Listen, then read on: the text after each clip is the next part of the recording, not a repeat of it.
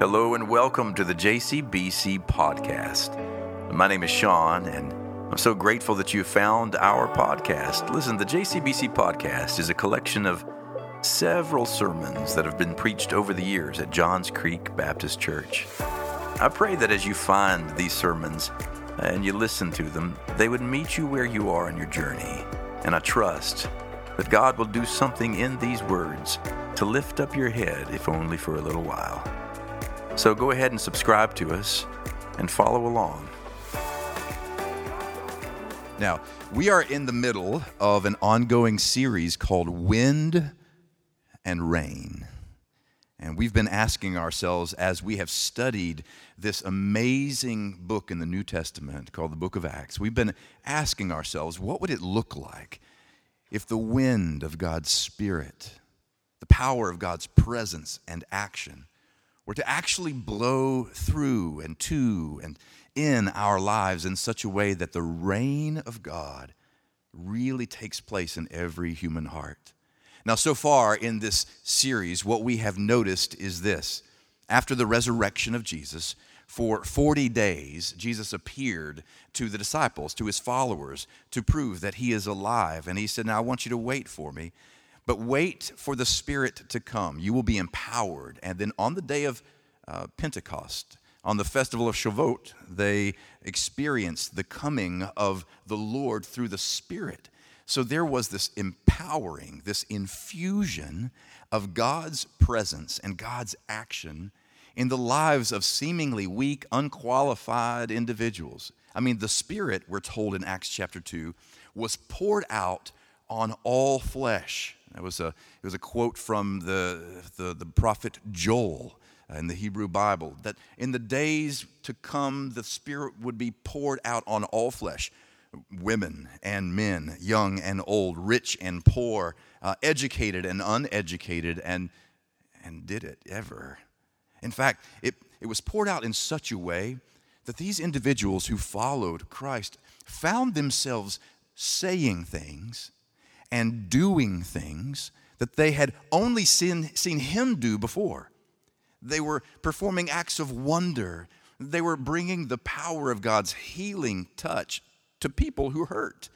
They were welcoming in the stranger, caring for the widow and orphan. They were sharing all of what they had as powerful gifts to be shared among the community so that no one was neglected and no one was overlooked. There was in them the very real presence and action of God.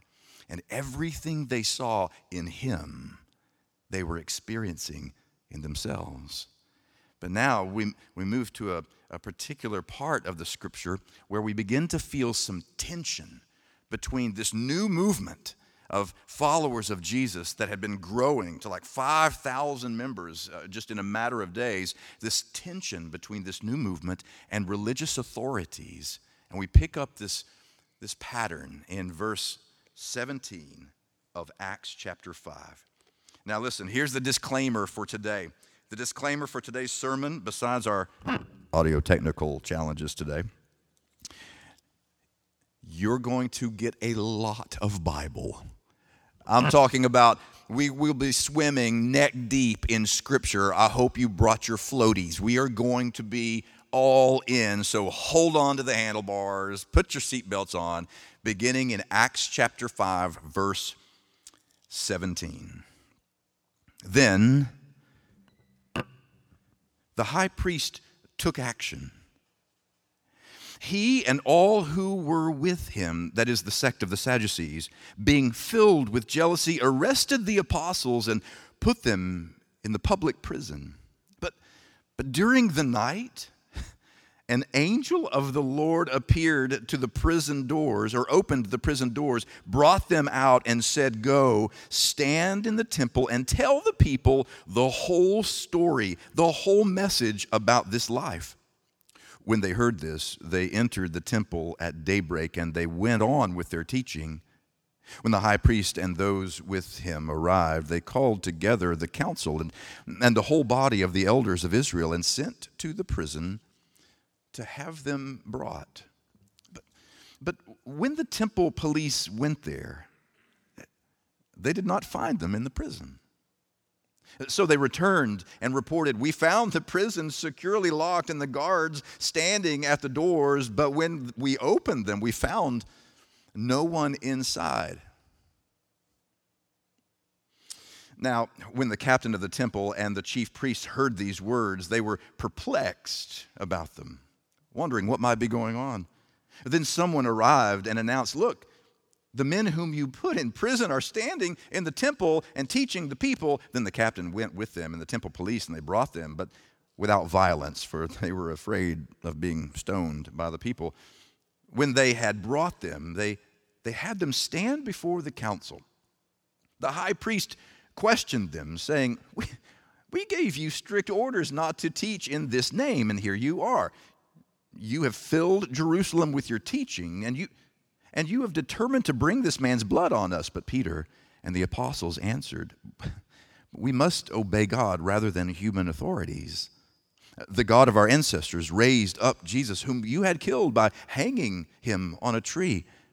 God exalted him and gave uh, at his right hand and uh, God exalted him at his right hand as leader and savior, that he might give repentance to Israel and forgiveness of sins. And we are witnesses to these things. And so the Holy Spirit is, whom God has given to us, to those who obey him. When they heard this, they were enraged and they wanted to kill them. But, but a Pharisee in the council named Gamaliel, a teacher of the law, respected by all the people, stood up and ordered the men to be put outside for a short while. And then he said to them, Fellow Israelites, consider carefully what you propose to do to these men. For some time ago, Theudas rose up claiming to be somebody. Remember him? And, and then a number of men, about 400, joined him, but he was killed, and, and all who followed him were dispersed and they disappeared. After him, uh, Judas the Galilean, remember him, rose up and at the time of the census and got people to follow him, and he also perished. And, and all who followed him were scattered. So, in the present case, I tell you, keep away from these men and, and let them alone, because if this plan or this undertaking is of human origin, it will fail. But if it is not, if it is of God, you will not be able to overthrow them. In that case, you may even be found fighting against God. They were convinced by him. And, and when they had called the apostles, they, they had them flogged, which is a simple word in our language, but in Greek it means skinned, beaten to the point that your skin and flesh begin to deteriorate, fall off from your body. They had them flogged, and then they ordered them not to speak in the name of Jesus and let them go. And as they left, ugh, as they left the council, they rejoiced that they were considered worthy to suffer dishonor for the sake of the name. And every day in the temple and at home, they did not cease to teach and proclaim Jesus as the Messiah. They rejoiced that they were considered worthy to suffer dishonor for the sake of the name. This morning, for just a moment or two, I want to talk about what that means. What does it mean to be considered worthy to suffer? Worthy to suffer dishonor, shame, ill repute because of the name. Let's offer a word of prayer.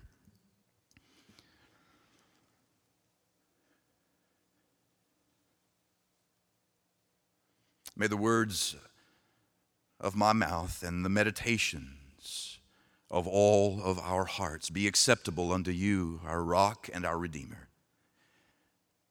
Lord, we pray that you would now bless the words that proceed from my mouth so that in hearing we may never be the same. We pray in the name of Christ our Lord. Amen. So now we've moved into a new section of the book of Acts. So far, the foundation has been laid. Now the movement is underway. They're gaining momentum. So much momentum that there is now tension between those who are in the movement and feeling this, this infusion of God's power and love and compassion and mercy between them and the religious authorities and even secular authorities of the day.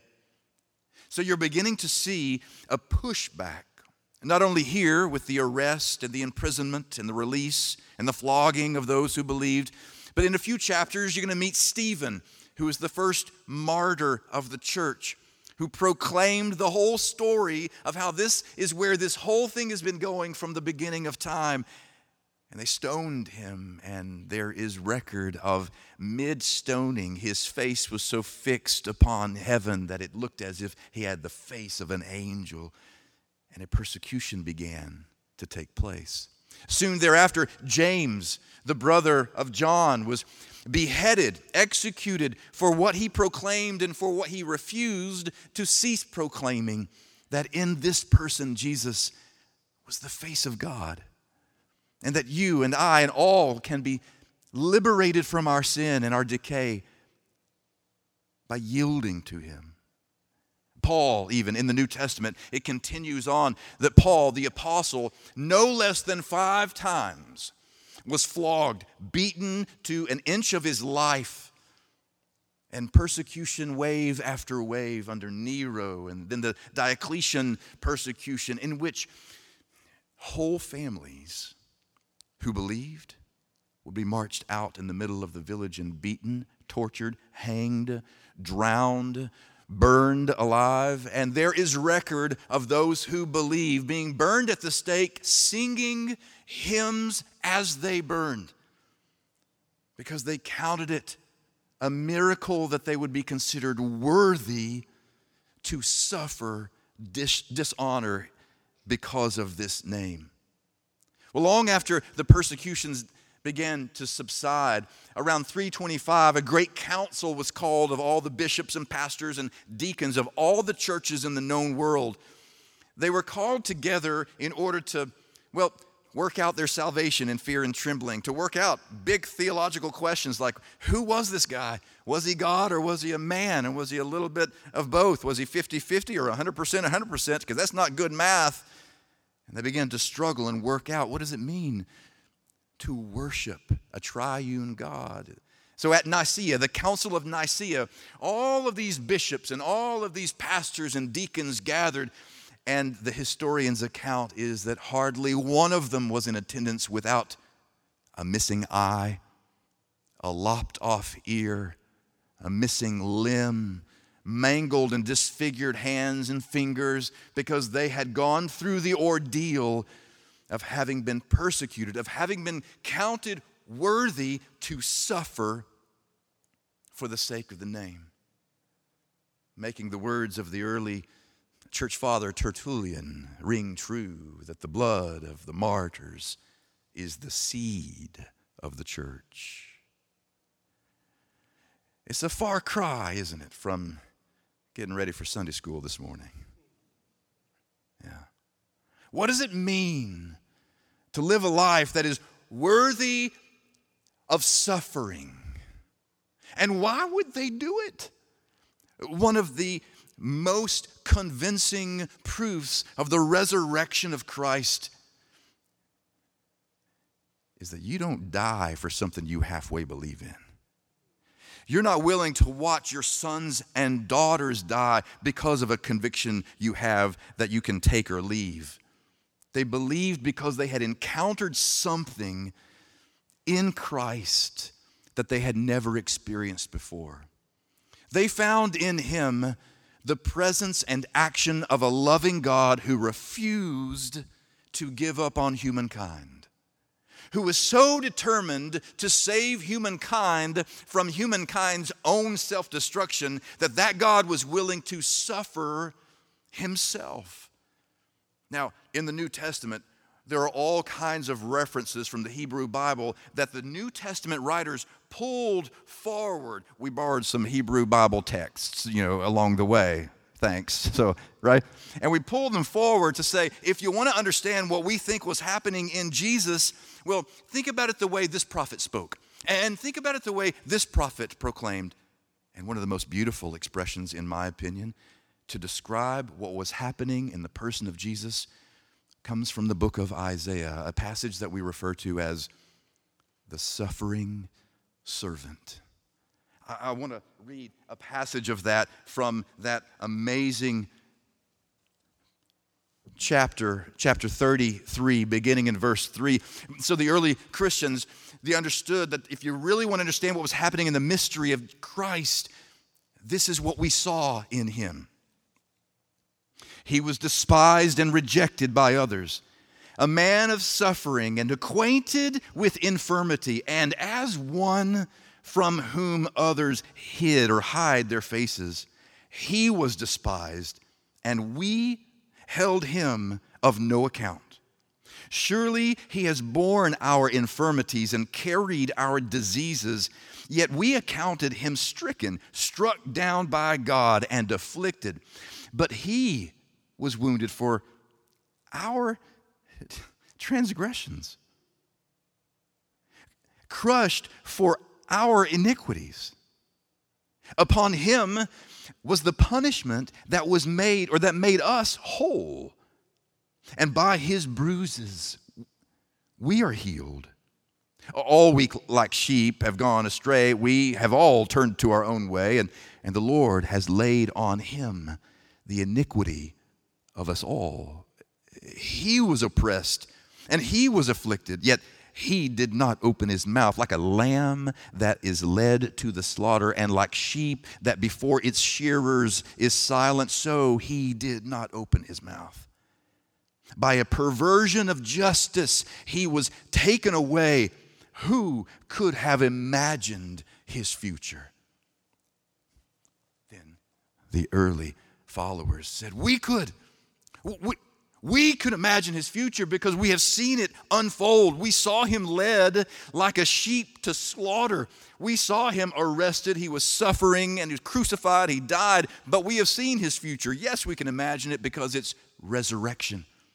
They had seen in him everything that you could do to a mortal being. He was crushed to earth, and yet on the third day was raised to newness of life. And they believed because they saw him again and again. But for them, it wasn't simply that God vindicated Jesus, the Galilean carpenter who was crucified and raised. It wasn't just that God was vindicating Jesus by raising him. They knew something true about resurrection that when he was raised, we were raised. All of us raised to newness of life. And not just right here and now, but e- eternally. And they recognized that the resurrection was not some magic trick, not something that was simply happening in the person of Jesus, but they were now encountering a never before known inner aliveness that changed everything about existence itself. They were forgiven, and they were forgiving.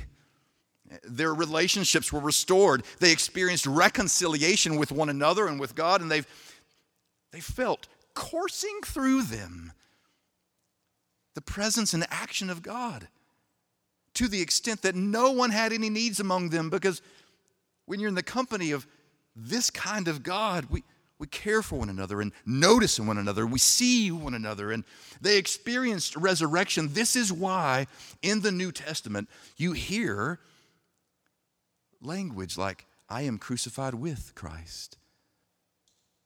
See, they were willing to suffer every kind of indignity, these first Christians, because they knew that that is how God got to us by suffering indignity. But they also knew that He didn't just suffer indignity and shame, but that story ended with resurrection, and so would theirs. So we have the Apostle Paul who wrote a bunch of the New Testament who basically says, like in Philippians, these words. He says, I want to know Christ. and the power of his resurrection and, and the sharing of his sufferings by becoming like him in his death. If somehow I may attain the resurrection from the dead. See, I want to know him so, so closely that I'm willing to experience the kind of death to self so that I might be able to experience resurrection that can only come through him. He also speaks in 2 Corinthians, he offers these words For just as the sufferings of Christ are abundant, to be sure, they're abundant for us, so also our consolation is abundant through Christ. Inasmuch as we are willing to yield ourselves and sacrifice ourselves and suffer on the name and for the name and through the name of Jesus, we will also experience the abundance of grace and life because of it. Or we read in Romans these words I consider it that the present sufferings of this present time are not worth comparing to the glory about to be revealed in us, or maybe most beautifully in Galatians chapter 2. I have been crucified with Christ, and it is no longer I who live, but it is Christ who lives in me. And the life that I now live in the flesh, I live by faith in the Son of God who loved me and who gave himself for me. Why in the world would they consider it a celebration to suffer? Why would they rejoice in being considered worthy to suffer for this name? Because they knew that Christ like suffering leads to Christ like resurrection. The degree to which we are willing to suffer for the name, to suffer with the name, to suffer by the name, is the degree to which we will experience the resurrection that comes with the name. I want to talk for just a moment about that kind of suffering. Now, it's easy to talk about suffering when you're not suffering. And the kind of suffering that I'm describing, the kind of suffering that I'm describing here, well, it's, it's not an inconvenience, it's true suffering maybe the disclaimer that I need to put out from the, the, the, the pulpit here is this you don't have to go looking for suffering, suffering will find you. Count on it. But in Christ, the suffering is redeemed, is made right. And there are different kinds of suffering too, aren't there? I mean, there are some kinds of suffering that comes because of our sins. I mean, sometimes we just live out the consequences of making poor decisions and sinning and crossing boundaries. If, if I choose to be unfaithful in my relationship, well, then I will suffer the due penalty of that unfaithfulness, right? Not like God is punishing, because God doesn't do that. We're told that I came not to condemn the world, but through him the, the world might be saved, right?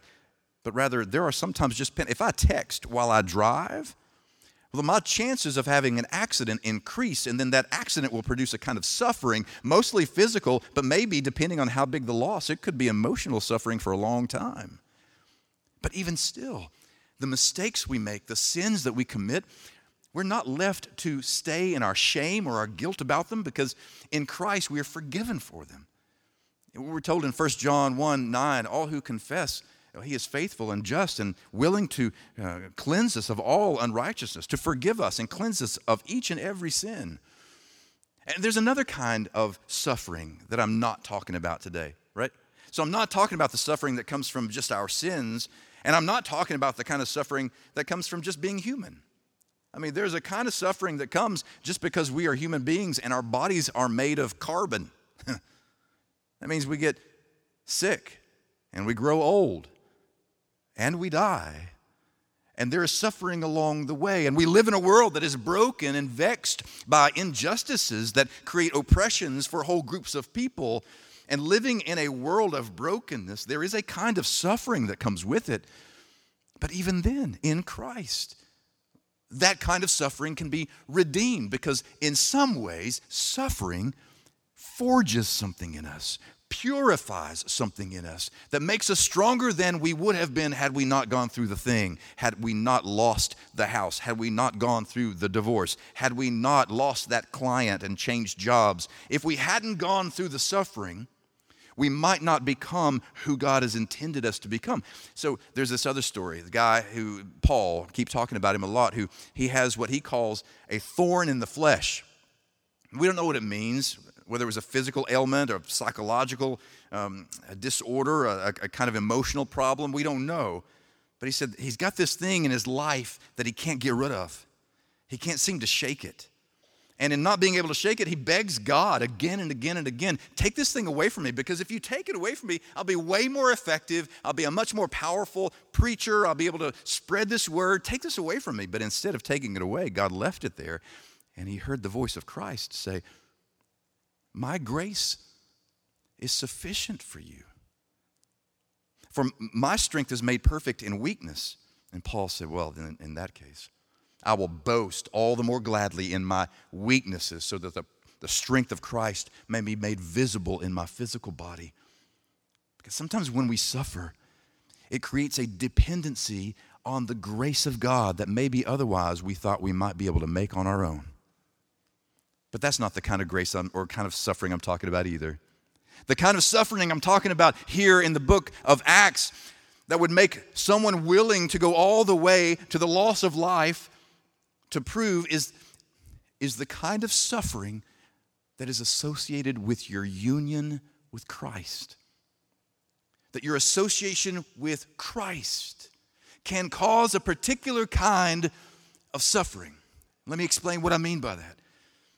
If you truly walk with Christ and the Christ of God is alive in you, that means in time, there is a transformation that takes place, and you begin to see the world not through your own eyes, but through the eyes of the Christ who is alive in you. That means you begin to view and do your life radically different. It means you make choices that He would have made. It means that you go where He would have gone, you love who He would have loved, you, you share, you welcome who He would have welcomed, all in His name. And, and you can be sure that if you're in Christ, you're going to parent differently. You're going to do your marriage differently. You're going to spend your money differently. You're going to make choices to absorb some behaviors and some choices to avoid others. And as long as you do that, as long as you are a friend to these, as long as you are an advocate for those, as long as you do what Jesus did, which is bring from the margins all those in culture and society who are forgotten and bring them to the center of the consciousness of people, as long as you do those things, you will be rejected. I mean, at best, you'll be rejected. At worst, you'll be reviled, hated, despised, and maybe even persecuted. Now, this pastor has a pet peeve. I get really frustrated with how loosely American Christians throw around the word persecution. Sometimes what passes as being persecuted is really not about being persecuted. It's not about persecution, it's about inconvenience. Because for a very long time, the Christian church was in charge, had power, had control in the systems of society. And now, in this post Christian era, we have lost a, a, kind of control, lost a kind of power or influence in society, and we are grieving the loss of those things. But really, we have not lost any liberty to practice our faith, we have lost convenience. Now, if you want to talk about true persecution in the world where the church, Christians are persecuted, go to North Korea. Go to Afghanistan, go to Pakistan, go to parts of India, go to Yemen, go to Eritrea, go to Nigeria, go to Iran, where if you confess Christ as the Lord of the universe, you can be killed. If you attempt to worship privately in your own home with others who think that He is the way, the truth, the life, you can be killed. And ironically, the places in the world where the church is the most alive where resurrection is the most vibrant, where the church is growing the most, are in the places where you suffer for practicing your faith. That there is a direct proportional relationship between the degree to which you suffer and the degree to which resurrection is real. You don't really need to resurrect if you don't feel much of a death. So, So there is a difference between inconvenience and persecution. But somewhere along the way, somewhere, sometime, somebody will be offended by what you say, do, think, and react because of Christ. You can take a stand about something that you believe Christ has given you this conviction over, and people can revile you, reject you. believe, me. All right? You can preach what you believe is the, the message of Christ and still be rejected. There will be some degree of suffering. But count it all joy. Count it all joy. This is why Jesus, in the Sermon on the Mount, Matthew chapter 5, he said, Count on this happening. Matthew chapter 5, he said these words Blessed are you when people revile you and persecute you and utter all kinds of evil against you falsely on my account. Rejoice and be glad, for your reward is great in heaven. Now, this is why in the book of Acts there are prison stories, arrest stories. See, don't forget that the book of Acts is a, is a part two to a two volume work the Gospel of Luke and the Acts. So, Luke Acts, part one, part two. And the way Luke describes the events of the first century church, he chooses to use language. Oh, this is so good. He uses language in the book of Acts that is meant to mirror similar stories in the life of Jesus that you find in the book of Luke, especially around imprisonment, where they're thrown into the prison tomb.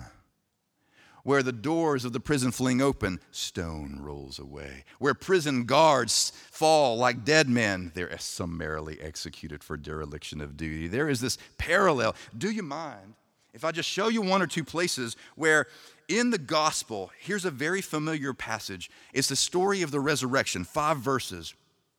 But pay attention to the language.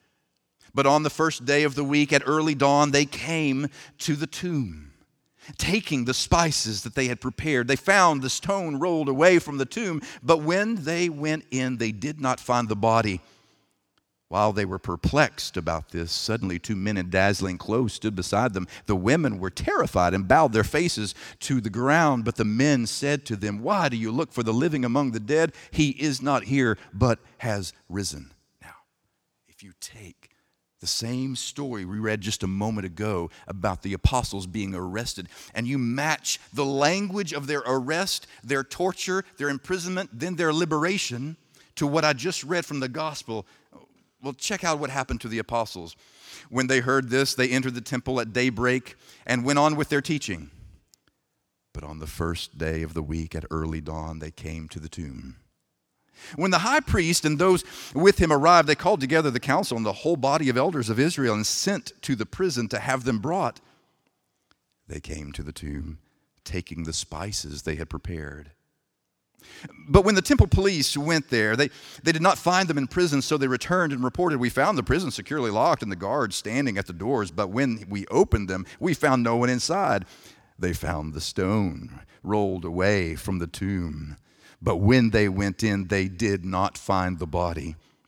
And now, when the captain of the temple uh, and the chief priests heard the words, they were perplexed about them, wondering what, what might be going on. Then someone arrived and announced, Look, the men whom you put in prison are standing in the temple and teaching the people. While they were perplexed, same words about this. Suddenly, two men in dazzling clothes stood beside them. Why do you look for the living among the dead? He is not here, he is risen. What Luke is doing in the book of Acts is attempting to encourage those first followers that there will be days when suffering will come upon you because of this name. And when you choose to follow in such a way that it transforms your life, you will endure some level of persecution. But when you do, whatever the imprisonment is that you, that you experience, physical, mental, emotional, religious, whatever it is that you experience, know that resurrection is on the way. He tells the prison stories as resurrection.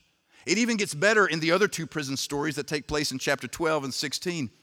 In chapter 12, Peter is shown with his hands in chains. In chapter 16, his feet are shackled with, uh, with chains to the wall.